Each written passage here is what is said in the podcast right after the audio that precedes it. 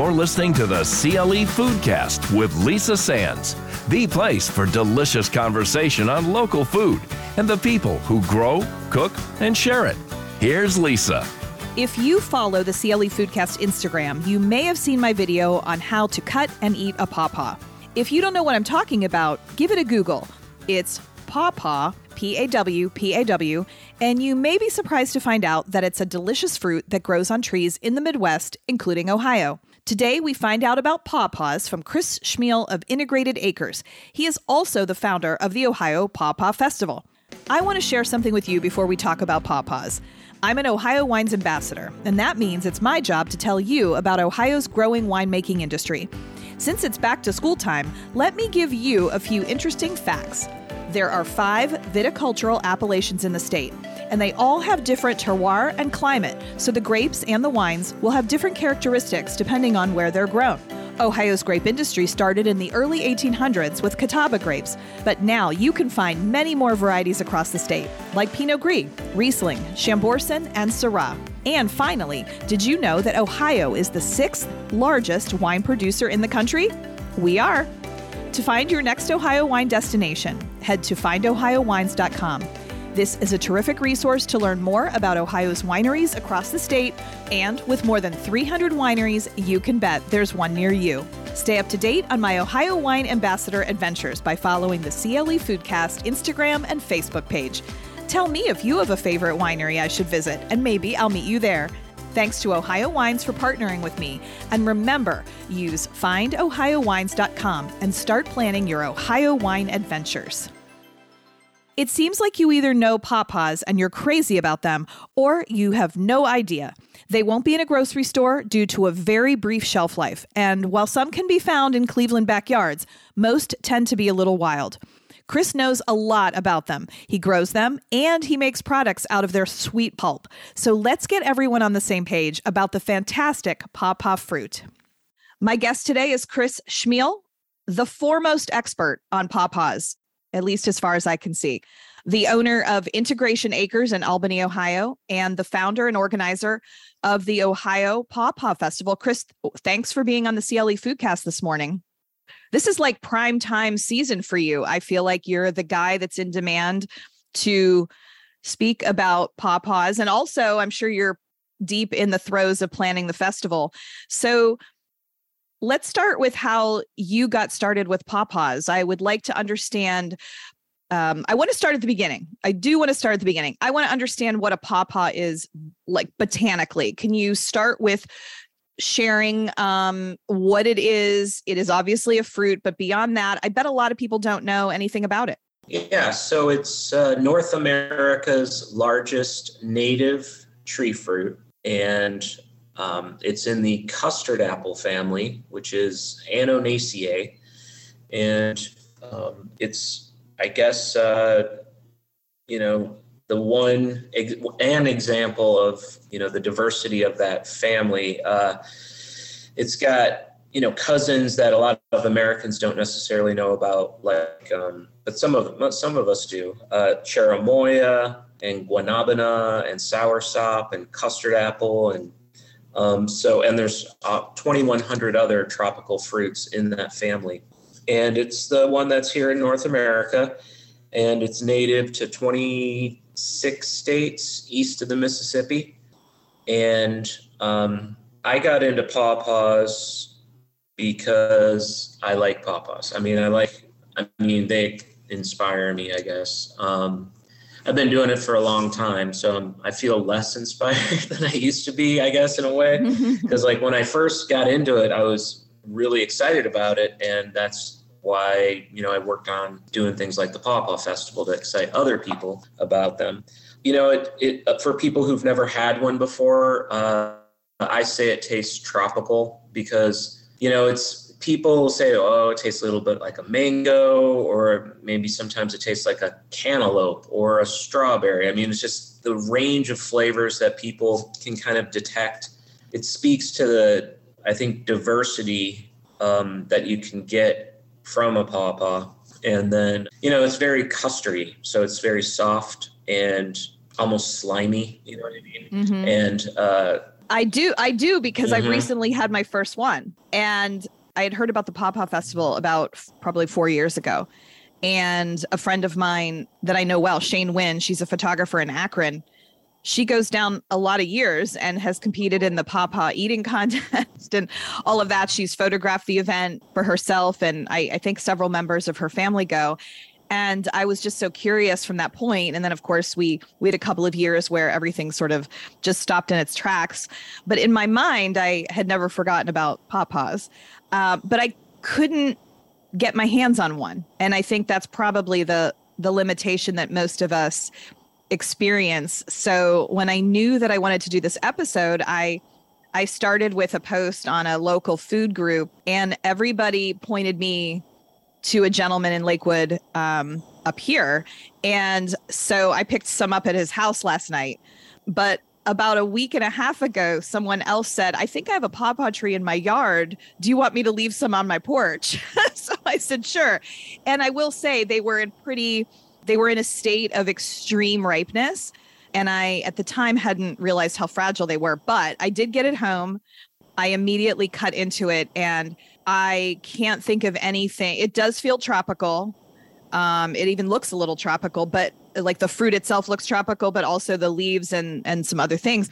But the custard, it was the texture that really blew me away. And also, I've got these two pawpaws I picked up last night in my fridge. The aroma is amazing. I mean, my entire fridge smells like them. And I know that one I have to use today, and another one uh, which is a different variety, I think can last till Sunday. So I can see why they're captivating. Um, but I I'm so curious because they're so hard to handle. Um, they're fragile. That's we don't see them in grocery stores. So you do you grow them on your farm on your um in your business integration acres tell me how you handle them and what you do there because i you are the largest processor of pawpaw pulp which is something i didn't know about until i read about you Yeah. Um, so yeah, we have an orchard, um, but down in this part of the state, we're also blessed with a lot of wild pawpaws. So that's what really allowed allowed me to sort of work on the pawpaw because uh, you know if you have lemons, you make lemonade. You have pawpaws, you make pawpaw pulp. That's what I've done, and uh, you know we deal with fresh fruit but it's it is because it's fragility you know it's it makes it tough. So what what i've always tried to focus on is the processing of pawpaws because well down here we have a, a really great asset. Um, it's a community kitchen.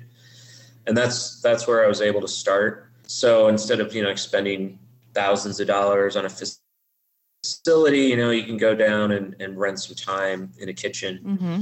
And uh, you know that's where we worked on you know taking the skins off and the seeds out and you know primarily we we freeze it. You know freezing's not a perfect way. I mean i don't know if there's any perfect way because those smells that you get are so fragile. Uh, you know those things like it's it they sort of disappear when you when you freeze things. But as far as uh, Mm-hmm. you know preserving them i think freezing is the way to go um, so yeah we have also really incorporated goats into our situation as or any other grazing animals because animals don't eat the pawpaw trees um, when they're out browsing and um, i'm Mm. I made my own major in sustainability, so I have a, like a strong theme of uh, sustainable agriculture, and uh, that's one of the other reasons I basically got into pawpaws because it's a native plant and it's farmed pretty much organically or can be. So yeah, we this time of year, you know, we're basically going out in the orchard every day and just hard, you know, picking. I like to get the fruit after it's fallen on the ground because I know it's ripe.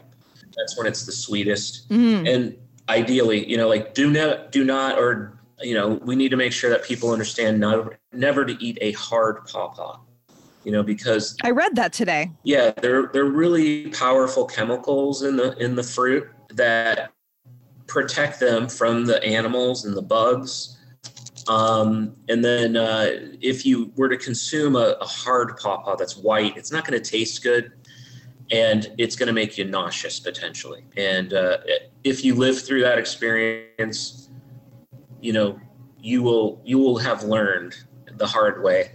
But uh, you probably won't do that again because it's it's not going to kill you, but it's going to make you feel really crappy. Mm, yeah, I imagine getting that through your system would be a little awful. Yeah. Um, but but on the other side, though, oh, I'm sorry, I just I didn't mean to interrupt you. Go ahead. Well, I mean, because it's such a new fruit and people don't know about it, that's really one of the most important things that we need to make sure people know how to eat the pawpaw, when to eat it, and really because of its short shelf life, eating a pawpaw is sort of an experience.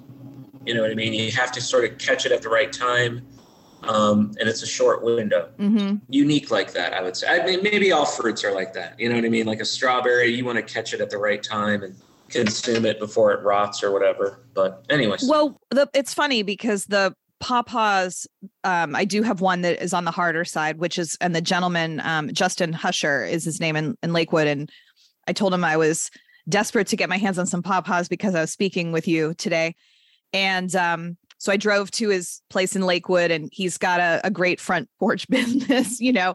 And the one uh, gentleman that was with him said he handed me this one and I I assumed it was the better pawpaw. I really did.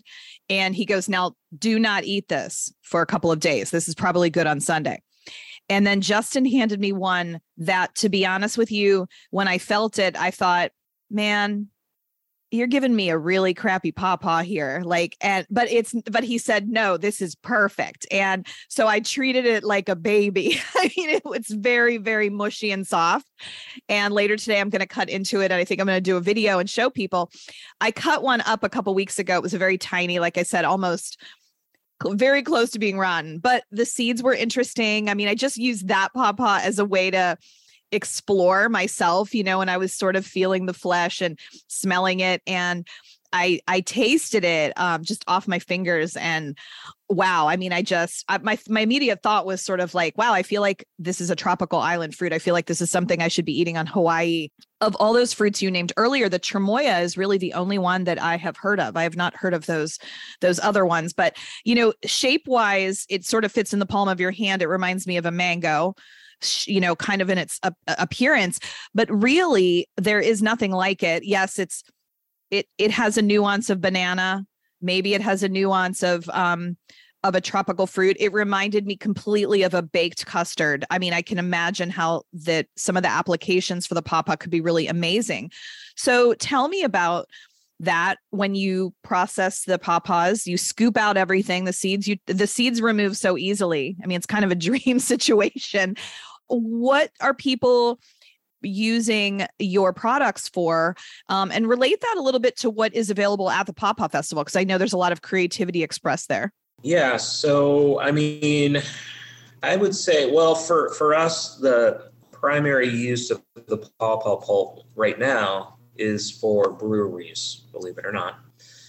And well actually that has a lot to do with the pawpaw festival. Um, mm-hmm. Pawpaw Festival over the years has sort of become a little microbrew festival for our region. Um, and that sort of came about because of one of the individuals involved. Um, his name's Kelly Sauber, and he used to be a brewer, but he basically brewed the first large scale uh, batches of pawpaw wheat when he was a brewer at Marietta Brewing Company. Hmm and the whole brewing scene he was early in on it. And uh, so there was like this network of brewers. And you know as far as cleveland goes we used to have um, black box and buckeye brewing company would come down to the paw paw festival. They came down for years. Mm-hmm. i think those guys i'm not sure they're in business anymore or not. But yeah so beer that's where a lot of it goes. Um, besides that, you know, like at the festival, some of the things that people use it in are going to be things like pawpaw elephant ears, um, you know, pawpaw sauces, like a, like a like jerk sauce, or you know, mm, mm-hmm. like a, sure, you know, like pulled pork. Um, there's like Filipino folks that put a use pawpaw in some of their sauces. Pawpaw ice cream is really popular. We make pawpaw smoothie popsicles. That's one of the wow that um, mm-hmm. we like. The, the, pawpaws are pretty nutritious, And so I, I always felt like a smoothie was a pretty good way to take advantage of that custardy texture as well. Yeah, I actually think that's what I might do with my larger one. Um, I'll pop it in my Vitamix, maybe with some banana, maybe a little coconut juice, uh, water, coconut water, coconut milk. Um, I don't know. It, that's what I thought I might use with that larger one. The one that I'm going to cut into today, I have a feeling. Um, now it's in the fridge. I hope it's solidifying ever so slightly, but I feel like when I cut into that, it's almost going to be like um, you know once i remove the seeds i almost feel like i'm going to just take a spoon and and spoon it out i think that's what i'm going to do with it i mean is that that's probably how most people enjoy them in their most simplest form right yeah i mean I, and i think eating a fresh pawpaw is sort of the apex of the ways to enjoy it mm-hmm. really you know and it's you're only going to have that opportunity for a short window each year so i was reading about uh, um, the history of the fruit um, it's another interview I believe that you had done um, because you turn up a Google search turns you up pretty much anything related to pawpaws, as you probably know. That for the Indian tribes uh, and the indigenous people that lived here, that have lived here for many years throughout the Appalachian region, like southern Ohio. Um, and I should say that the Pawpaw Festival's in uh, that's also in Albany, right? Uh, which is outside of Athens. Yes. Okay. So you know, you're getting into that uh, Appalachian section of Ohio mm-hmm. or Appalachian, depending on how you say it. And so there is a history of of Indian tribes there, and they had some words and some language around the timing of the pawpaw, the fact that it came in September and it was sort of this foreshadowing of winter. Uh, I've just found that so interesting that it was a staple, a seasonal staple for a group of people that lived here, you know, thousands of years ago. Um, what else can you tell me about that based on your research and knowledge? Well, I mean, around the state, actually, in some of the uh, like mounds that are around the state. So places like in Newark, in Heath, there's some earthworks up there, or you know, down in Cincinnati, there's there's places. There's a place called Shawnee Lookout. That's uh, mm-hmm. there's uh, a, always pawpaws at these locations. So um, it's not just necessarily in in the Appalachian region of the state, but mm-hmm. around the state. And mm. you know, I think you can see remnants of that at these ancient sites. My sons are we would go for some school athletic stuff up to Heath, and there's a nice uh, bike path along a river down there and um, tons of pawpaws you know and of course mm. you know the native peoples really use the the rivers and such in a different way than we do you know like that was sort of their part of their transportation system and uh, i always sort of looked at pawpaws being um, kind of like fast food of the past you know what i mean because you can pick one off and eat it and move on. Yeah, yeah, and people are still doing that. You know, we we do get a lot of pawpaws from uh, from the rivers and such. Um, they just grow really well down there. They they like the moisture and the well drained soils. But yeah, one of our first uh, logos for the festival, we incorporated like Lewis and Clark. Lewis and Clark were mm. fond of the pawpaws or note, noted them in their journals and uh, so we we use them like sort of as a you know example of canoeing and picking pawpaws. So mm-hmm. It seems to me that it's no secret that foraging is an increasingly popular thing for a lot of reasons. Just people think it's cool and it's very trendy, but also there are people that are kind of going back to the the old school way of doing things, which is, you know, going out and finding things on their own. There's pros and cons to that. There's problems with it. People traipsing all over the place you know raiding national parks and and all of that particularly with ramps is the area where i i think about it a lot because i go out and find my own little ramp ramp patch. But with pawpaws um you know are a lot of them on uh private lands? Or people cultivating them you know for their own use? Obviously you have a whole farm a whole orchard but um if people want to find some because there will be people, and I'm sure it's a topic at the Pawpaw Festival. Where do you suggest people go where um, they can actually encounter some pawpaws. I mean, I'm not talking about the people that want to take baskets and baskets. I'm talking about someone's curious about this. They listen to the podcast and they think, wow, I, I probably would like to try that or I'd like to find those. Are there some recommendations? Uh, what type of landscape to look for? You know, are there any places throughout Northeast Ohio where people can look? Um, well, I mean, I think you kind of hit on it. Like, there's people that have planted pawpaws in their yards. Mm-hmm because obviously Cleveland is an urban area. So, you know, they're a great landscape tree. And I remember being at a conference in Lakewood and I was just walking around in the neighborhood and ran into several pawpaw trees in people's yards. You know what I mean? So that's, you know, I think, you know, getting out, like you you had mentioned, getting on Facebook or whatever, and uh, you know people connecting you to them because just because people have pawpaws doesn't doesn't mean they they want them or they value them. You know they may just all fall on the ground and rot and they don't care. Mm-hmm. and uh, you know of course they're out in the wild. A lot of times you know people remember pawpaws as being in the woods which is true you know but you're usually they you get a little less fruit in the woods because of the shade. So um, you know that's why lawns or or the edges of forests uh, are good. Pastures, because the animals don't eat them, oftentimes the pawpaws can have a patch in there mm. or along the edge of a pasture. You know, and I think actually that's kind of part of the fun is like going around and talking to people about pawpaws and you know like when I started, I would basically just like, I mean, they're kind of, they're abundant down here, but, you know, driving around, seeing them, knocking on people's doors, and saying, Hey, what are you doing with your pawpaws? I see you have some. And they're like, Well, I hate pawpaws. You can have all you want, you know? And I'm like, Great. So I met a lot of people over the years by just finding pawpaws. Like when I first started, I met a lot of little old ladies. You know, they were like in their 80s uh, or something. And, you know, they thought it was great that someone cared about a pawpaw. And, uh, you know, we, there's a lady named Bessie, and all you know. It was great to learn all these people. We made cuttings from those trees, and we would make varieties from some of those, and uh, it was interesting. But uh, interesting. Know, well, speaking of varieties, I have a. I was told I have a Susquehanna mm-hmm. and a Jerry's Big Girl. I don't know. Um, um, I, and then when I looked up uh, varieties um, online, I I saw many, many more. Eh, are there are there varieties that are more um, akin to Ohio versus Kentucky, or is it is it kind of hit or miss? Do they when they're in the wild, do they sort of propagate and cultivate on their own? And uh, and and tell me about varieties. What do you what do you know with your background about what kind of varieties people might encounter here? Is there something more common? Well, there's a lot of genetic diversity. You know, when we talk about varieties, those are ones that have been selected out and they're propagated. Um, so the first one, Susquehanna, that's from Neal Peterson.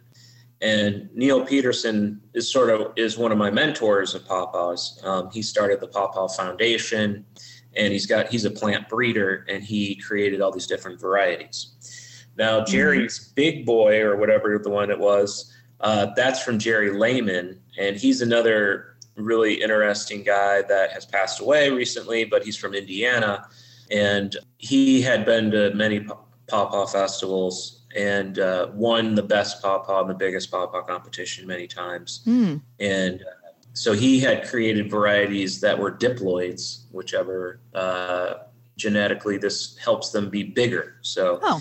he was a really interesting guy. Um, and there's just a lot of science going on, you know, around pawpaws. Um, Kentucky State University uh, has a pawpaw research farm and germ, germplasm repository, and mm. there's plantings that are happening around the world, really.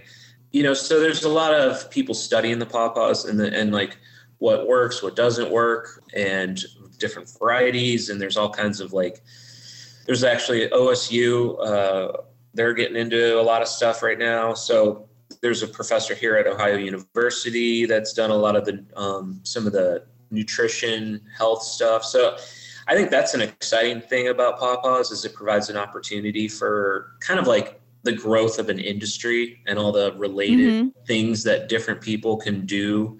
You know, so what I, I, guess in my limited years, and you know, you had said that I'm some foremost, and I'm not. You know, I, have put, I've put in a lot of work on Pawpaws, but um, you know, people like Neal Peterson, he's got 20 years on me as far as uh, his his work.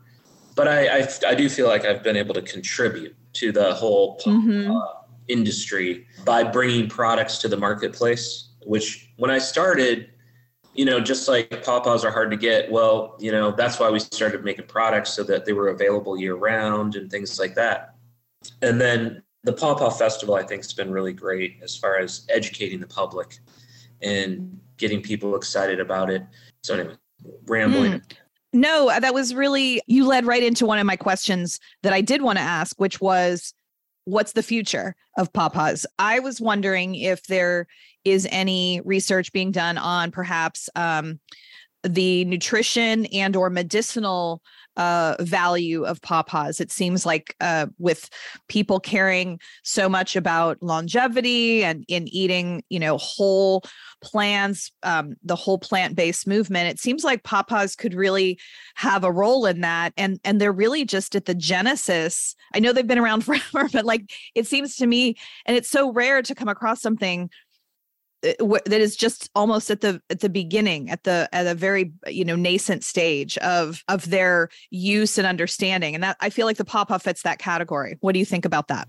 Well you know if you go back in history pawpaws have been you know really kind of looked at as exciting. Back in 1916 the american genetic association had a competition for the best pawpaws so there was some excitement back then. Um, but then another native plant, the blueberry, kind of got out in front of the pawpaw. And, you know, you can see mm. how the blueberry industry has blossomed and thrived. So, um, yeah, maybe it's time now for the pawpaw to get that attention. Um, you know, I think having refrigeration is a, is different than what was happening in 1916, for example. I mean, if we didn't have refrigeration, we it would be really hard to do what we're doing with pawpaws now. So you know, mm-hmm. having that new technology, not new, new, but you know, newer. Right.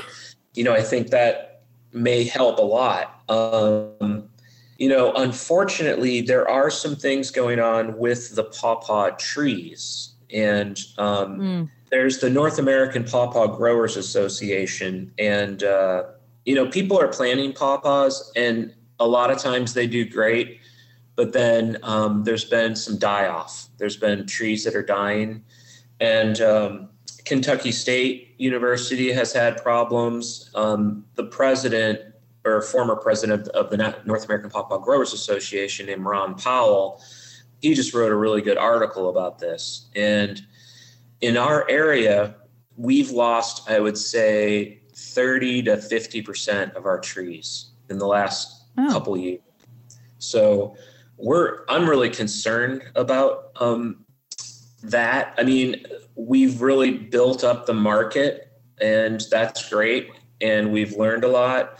Now, you know, trees take years. They take time and you know, just a few years ago we had so much fruit and then we weren't selling it all. And now we don't have as much fruit and we the market's a lot bigger. So I think you know I th- that all looks great for the industry in general. It's the problem though is what's going on with the trees. Mm-hmm. You know, trees in North America. There was recently a study that said one in six trees in North America is threatened with um, extinction right now.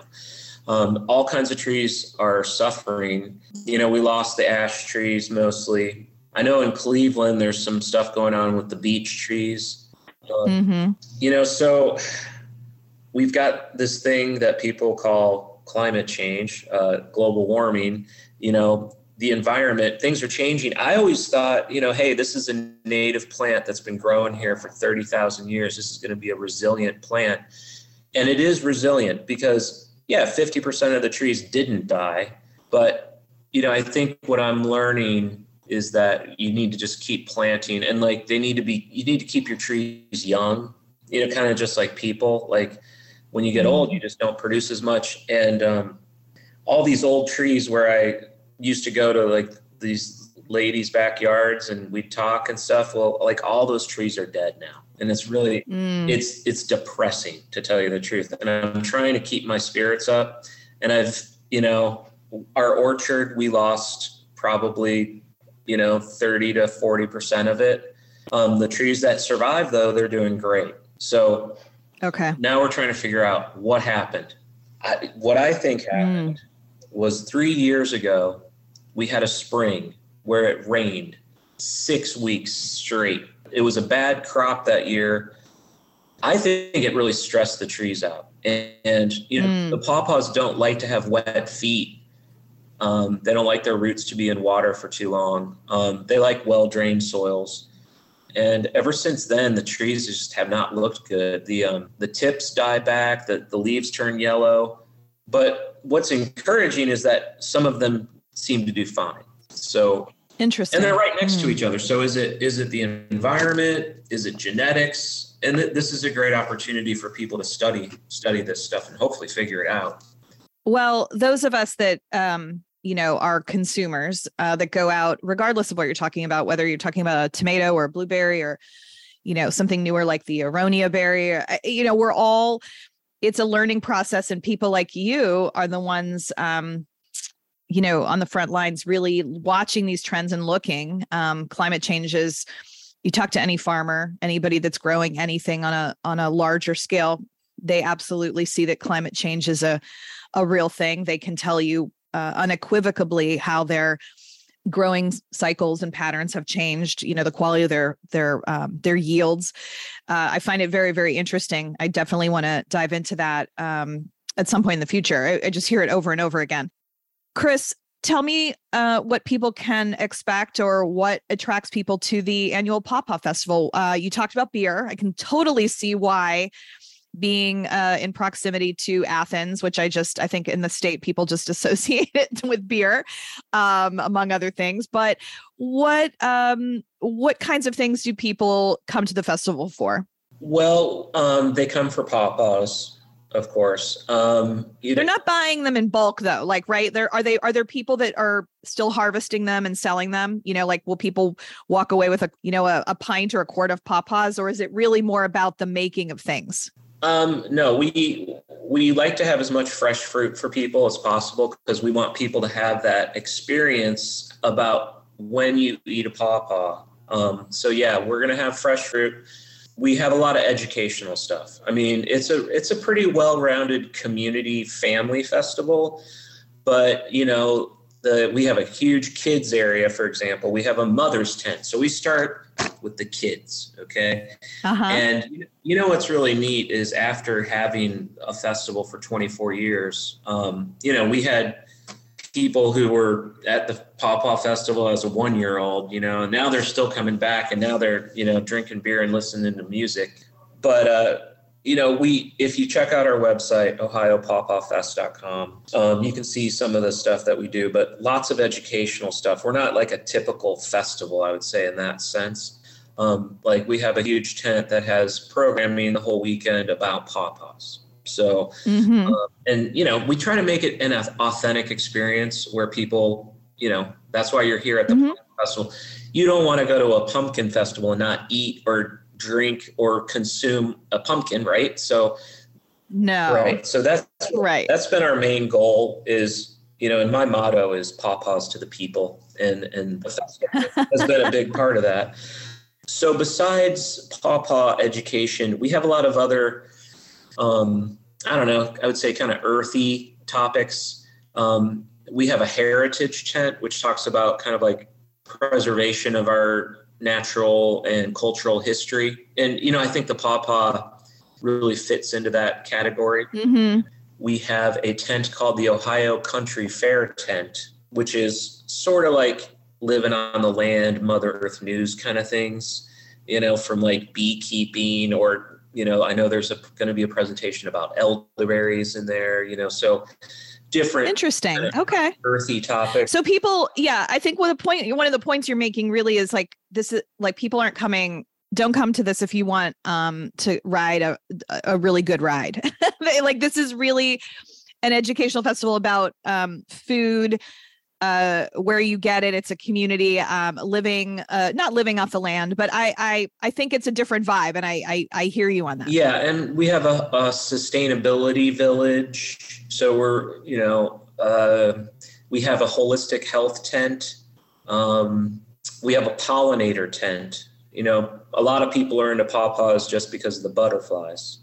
Um, mm. So those are those are most of our educational tents. We have a great kids area though, and then then we have music. We have and then in the food court, the food court, every food vendor has to have a pawpaw dish for sale. So, um, and then uh, the beer. The beer is a big part. And then we have a community marketplace where we have lots of artists that make, you know, various pawpaw related arts so, I mean, we're really proud of our festival. We've got a great team of people. Um, our location is Lake Snowden, which is pretty scenic, mm-hmm. and people can canoe or hike around Lake Snowden and pick lots of pawpaws. So that's kind of cool. Oh, very cool. I love it. I, I am hoping to come next year. I got a little behind the eight ball this year, but um, it's definitely something I'd like to experience. And I think the listeners of this this podcast, they they are exactly the type of people that you know we focus on local food and and the people who make grow and share it. And and and that could mean a, a, chef that could mean someone that's got an interesting connection that's making um, you know a product that it doesn't have to be a you know an ohio or a native product necessarily. It's really you know it, there's a lot of ways that they fit into this podcast but i can tell you that one of the things I I just love sharing with people are are things that they just don't know. And I and I feel like pawpaws just really fit in that category. They're starting to be I feel like there was just a lot of conversation in the last month, six weeks about them. Maybe those are the circles that I travel in, but I can tell you that the people that listen will be fascinated. And I think they're exactly the people who would drive to Lake Snowden for a Pawpaw Festival. Yeah, great. And, Love and it. And it becomes it's become a tradition for a lot of people and families. So interesting. Chris, um, I know you're doing some things uh, outside of Pawpaws on your farm um, with your business Integration Acres, uh, integrationacres.com. Uh, what else have you got going on there? Well, I, I think one of the most exciting things would be the spice bush, and that's another native shrub to eastern North America. And we use the the leaves and the twigs for tea and marinades and such. Um, but the uh, the berries are like an amazing spice. Um, we call it Appalachian allspice. Um, it's oh. it has been used as an allspice alternative, but it really has its own flavor. It's it's like a lemony, piney, peppery flavor. And uh, there's a local distillery, actually. Kelly Sauber um, is now a distiller, and he has a, um, a spice bush berry gin that's very popular. Mm, that sounds like it would be made for a, a, a gin, a botanical uh, gin. That sounds perfect. Yeah, and he's he's won several awards with that product. So, um, yep. Wow. Well, I'll tell you what, I did not know about that. I've I've, I've never heard of that, so I, you can bet that I'm gonna just hit hit the Google and and check that one out. I really appreciate the time. Uh, I know it's a busy time of year; it's your peak time, so I don't take the uh, fact that I just grabbed uh, 40 minutes with you uh, lightly at all thank you so much for sharing your knowledge and um, also really shouting out people that you feel contributed to the to the understanding of pawpaws uh, well before you. Uh, they obviously have a very long history, and it sounds like uh, they have a pretty fascinating future. And um, we'll just end today's episode saying, uh, pawpaws to the people. Thanks so much, Chris. Thanks, Lisa. Hope to see you next year at the festival. I'm going to book it in my calendar now so I can make some plans. Thanks so much. I'm a geek that way. I love a good festival and I uh, there's a lot to learn there. Yeah, and you can be a judge at one of the cook-offs or the best pawpaw competition. Amazing. I'm in. Okay. Have a great day. Take care. The CLE Foodcast is a project of Fork and the Road Productions, and my sound engineer is Bill Connors. Thanks to Chef Douglas Katz for being a monthly sponsor of the CLE Foodcast please head to Amba in Ohio City and Zhug in Cleveland Heights if you haven't already. And be sure to tell them that you heard about it on CLE Foodcast. They are truly some of my favorite restaurants. It's Ohio apple season. Be sure to check out episode 20 from last fall with apple farmer Ben Gammy of Quarry Hill Orchards. You will learn about so many apple varieties, and I know it will whet your appetite for what's to come. Until you listen again, I'm wishing you a terrific start to fall. Stay hungry, be kind, and always, always set a bigger table.